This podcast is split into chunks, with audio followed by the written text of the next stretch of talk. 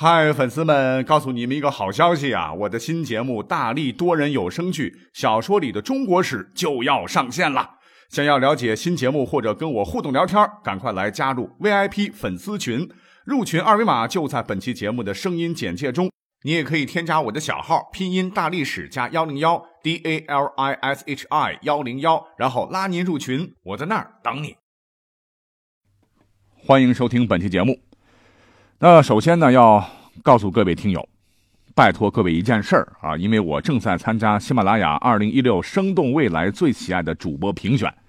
如果您觉得不费事儿啊，可以扫一扫啊这期节目介绍里边的二维码，给我微信投票，或者是在 App 里边哈这个活动界面来给我投票。因为参加的人比较多啊，所以你们也可以点击活动界面下方的搜索。那我的名字是大力玩啊，节目是大历史。啊感谢各位踊跃投票。更重要的是，不花钱。好，来开始我们今天的节目啊！宫斗逆袭大戏《锦绣未央》终于播完了啊！可是呢，有很多网友很气愤的铺网挞伐说，原著庶女有毒，涉嫌抄袭，是个十足的抄货，再一次掀起了网络文学写作抄袭与借鉴尺度的大讨论。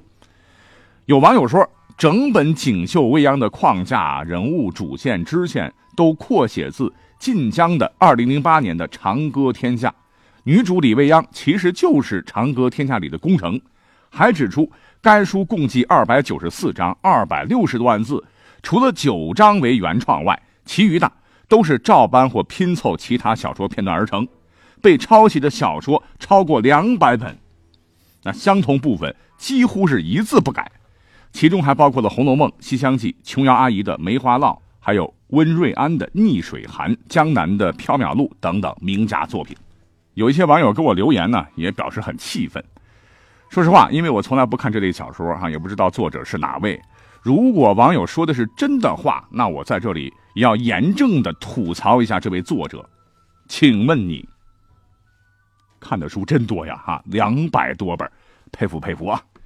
那我们是。历史节目啊，我们今天呢就就着《锦绣未央》来讲讲它的后传，哈，信息量也是蛮大的。既然是后传，那就是李未央原型北魏冯太后当上皇后之后的故事喽。不过主角啊就要换成冯太后的孙子辈，北魏的孝文帝拓跋宏。那说到这个人物啊，历史课本上这位北魏的第六位皇帝，那可是历史上杰出的。少数民族政治家、改革家，就是他力排众议，完成了北魏迁都的壮举，使得鲜卑族迅速汉化，也成为了中国历史上的一段千古佳话。不过啊，就像纽约著名的自由女神像一样，别看高九十三米，顶天立地啊，可你知道吗？每年大约她要受到六百多次的大大小小的雷击。正所谓，人们只知道自由女神站得高，却看不到自由女神被伤害时候的痛。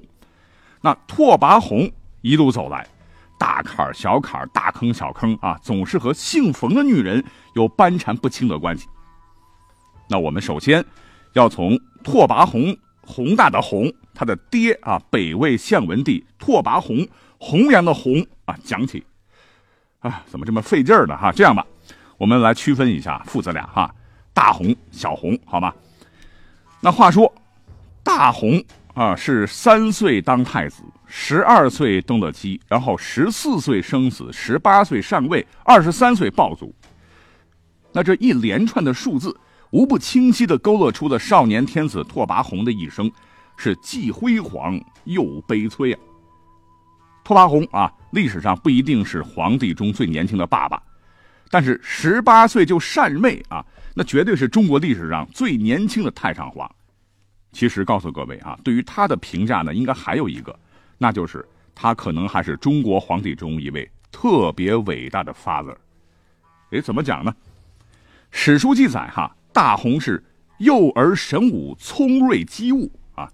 可是，在权力欲望相当强的冯太后的左右掣肘下啊，聪不聪明、睿不睿智那不重要，重要的是你得听太后的话。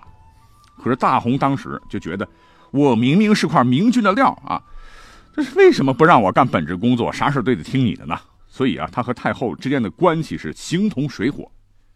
史料载，在黄兴四年，也就是公元四百七十年十月，气愤至极的拓跋宏啊，大红因为冯太后淫乱后宫啊，也没搞清楚自个儿羽翼还没丰满，就诛杀了太后最宠爱的面首，叫李毅，直接导致了大红和冯太后的彻底决裂。那恼羞成怒的冯太后发誓要废掉拓跋宏，知道自个儿斗不过啊，为了逃避和自保，那大红一时间。似乎是看破了红尘呐，在黄兴五年（公元471年）八月，十八岁的大红把皇位传给了年仅五岁的儿子小红，自称为太上皇，以木鱼为伍，暂时投身到吃斋念佛的伟大事业中去了。因为北魏当时建国之初就害怕后宫干政，一直都是奉行子贵母死的制度啊，也就是太子册封之日就是亲生母亲的大限之时啊，所以。小红啊，从小就没有妈妈了，是几个宫女把她带大的。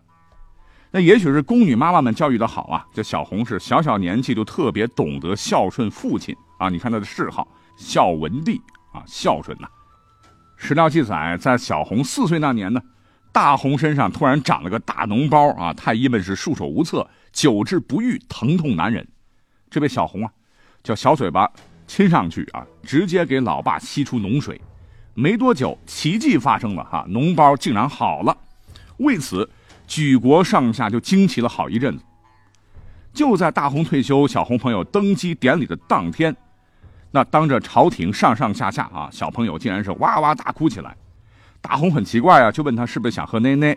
这小红抹着泪儿说呀：“待亲之感，内切于心。”就是说我取代的是父亲的皇位，内心感到非常的悲痛啊。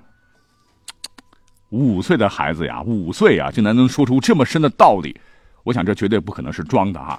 不光大红感动的这个热泪盈眶啊，当时北魏的老百姓听到这样的事情，都是一再欢呼：“老天开眼呐，大魏有希望啊！”可是呢，小红很快就迎来了一生中第一个姓冯的女人，那就是李未央的原型冯太后。这个女人是再次临朝听政啊，把幼小的小红攥到手心里。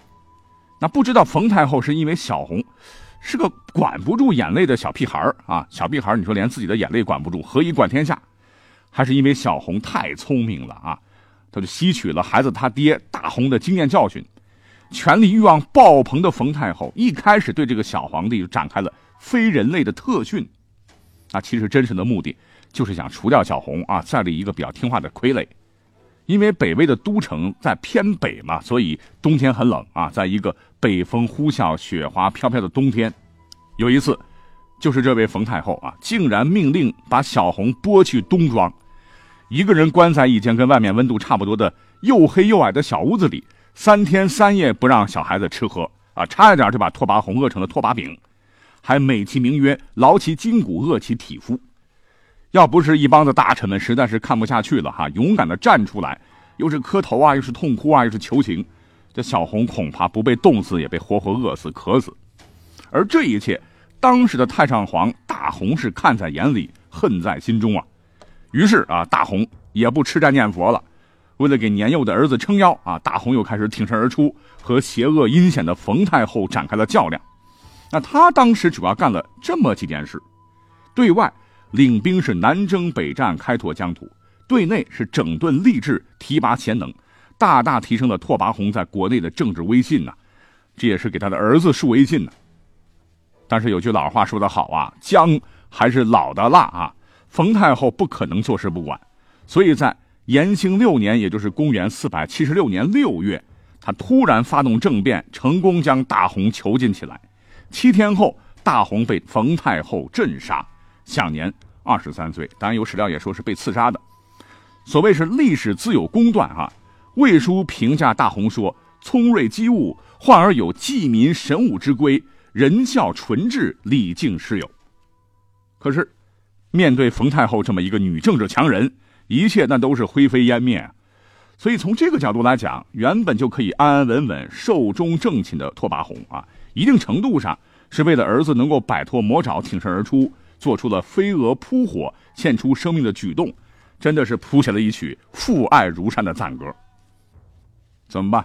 爹地没有了哈，别看是一国之君呐，其实小命那就拴在太后的裤腰带上。小红年纪小啊，就已经嗅出了政治的凶险，所以自从父亲被整死以后呢，学乖了啊，话不乱说，事不乱做啊，一切为冯太后是马首是瞻，认认真真的给人家当孙子。渐渐的，冯太后也觉得是有点放心了，也就再没有动害他的念头。一边呢，啊，冯太后是继续和能干的情人们好好的玩耍啊，一边是把自己的亲信党羽。全部安插到了各个重要部门，完全执起了政啊，成为了名副其实的幕后女皇。但是呢，和后面的慈禧太后不同的是，这位冯太后历史上这个业绩做的还是不错的哈，业务水平很高啊，又是三长制，又是均田制啊，把大卫公司的事业搞得是风风火火、蒸蒸日上。等到小红啊，从一个小屁孩长成翩翩少年郎的时候，冯太后很关心孙子的婚姻大事啊。干脆就把他的两个同父异母的侄女啊，大的叫冯润，小的叫冯媛啊，也不管辈分是不是比小皇帝高一辈全都嫁给了小红。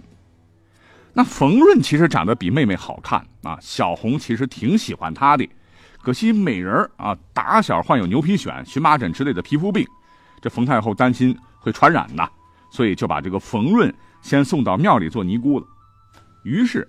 他的妹妹冯媛后来成了皇后，只是小红不知道啊，不久的将来啊，这两个冯姓女子会彻底改变她的命运。话说，在公元四百九十年九月，与人斗其乐无穷的冯太后终于是咽气驾鹤西去了，享年四十九岁。你想，在冯太后的阴影里生活了这么多年。小红那可是翻身农奴把歌唱啊，真正雄起了。十八岁的他，一亲政就马不停蹄地进行了一系列影响深远的改革，史称北魏孝文帝改革。而他干的第一件大事呢，就直接影响了中国未来历史的走向，那就是北魏迁都。说到这个北魏迁都啊，历史课本我也学过哈，讲的都比较简单，所以我们下面呢要详细讲讲为什么他要迁都的故事啊。那北魏迁都为什么会在历史上书写下浓墨重彩的一笔呢？先不谈别的哈，你想想，要把全国的政治、经济、军事、文化中心从当时的平城，就今天的山西大同，是当时北魏的国都嘛，一口气搬到上千公里之外的河南洛阳，没有现代的交通工具、运输设备，光靠人力处理，那是何等的壮观呐！但是年纪轻轻的孝文帝却目光炯炯，坚持要迁都。但这绝对不是头脑发热啊，小孩子玩过家家，而是有着相当的政治智慧和洞察力。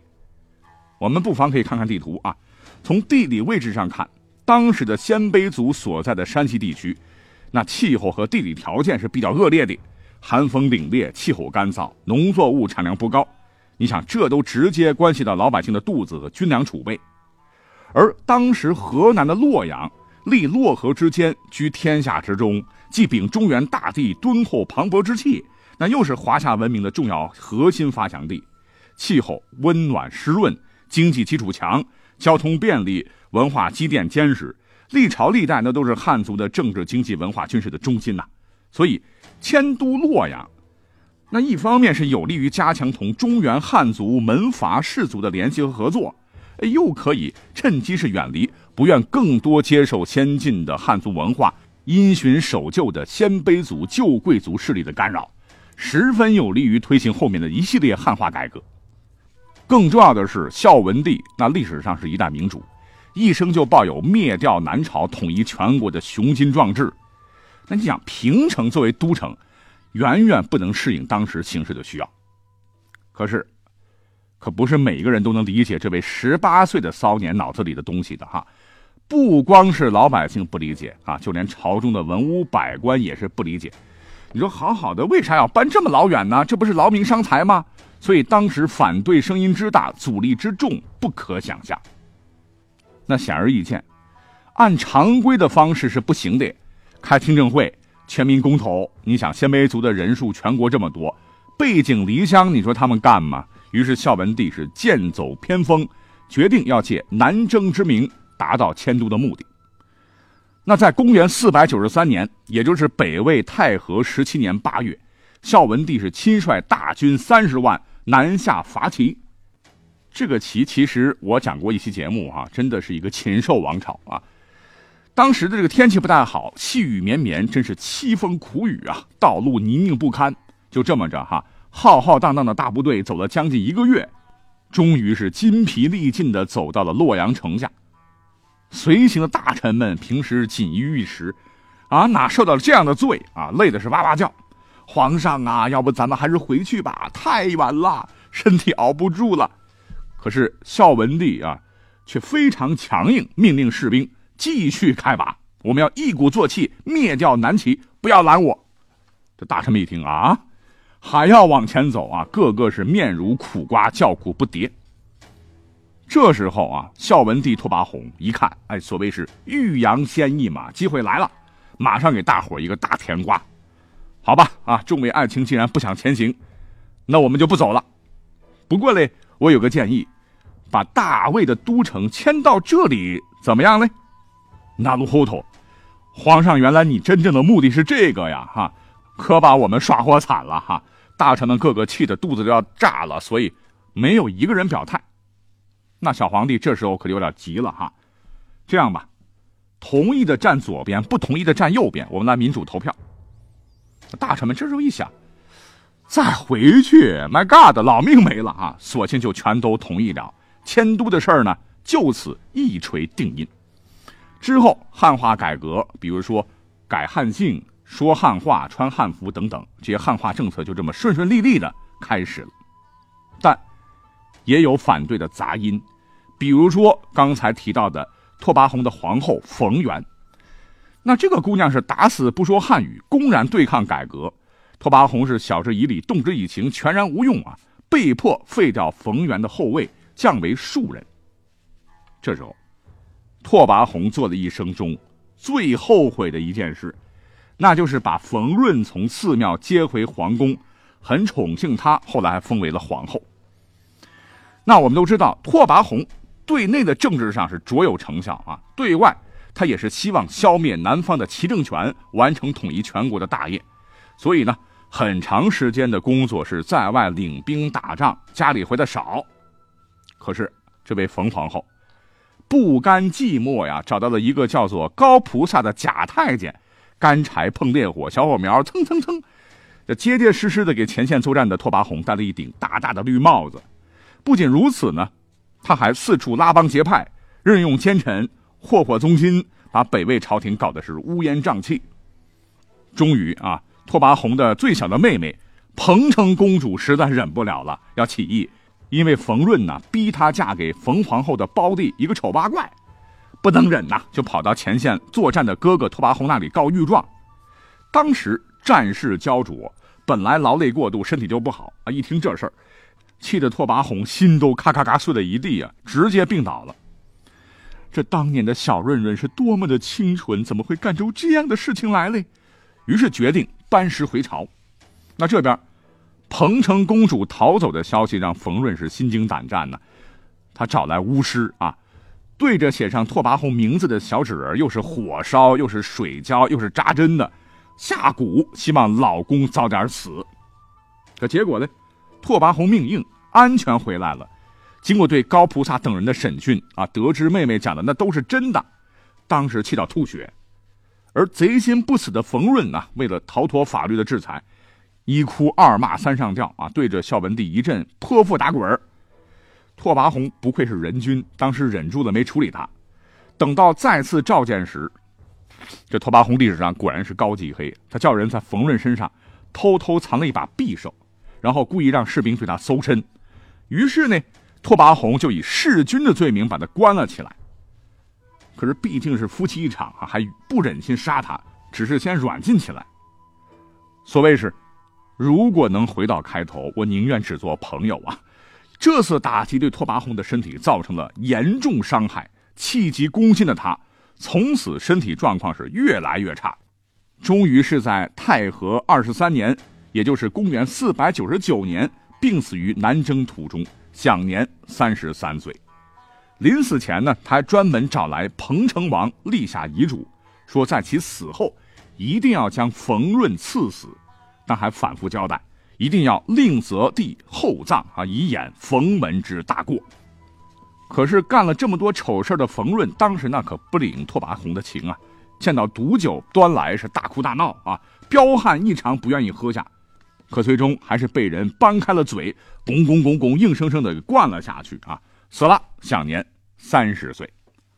所以从这个方面来讲，与其说拓跋宏英年早逝是北魏皇帝的宿命，倒不如说是他出轨的老婆给了他最后致命的一击，把这位历史上少年有成的一代明君活活的气死了。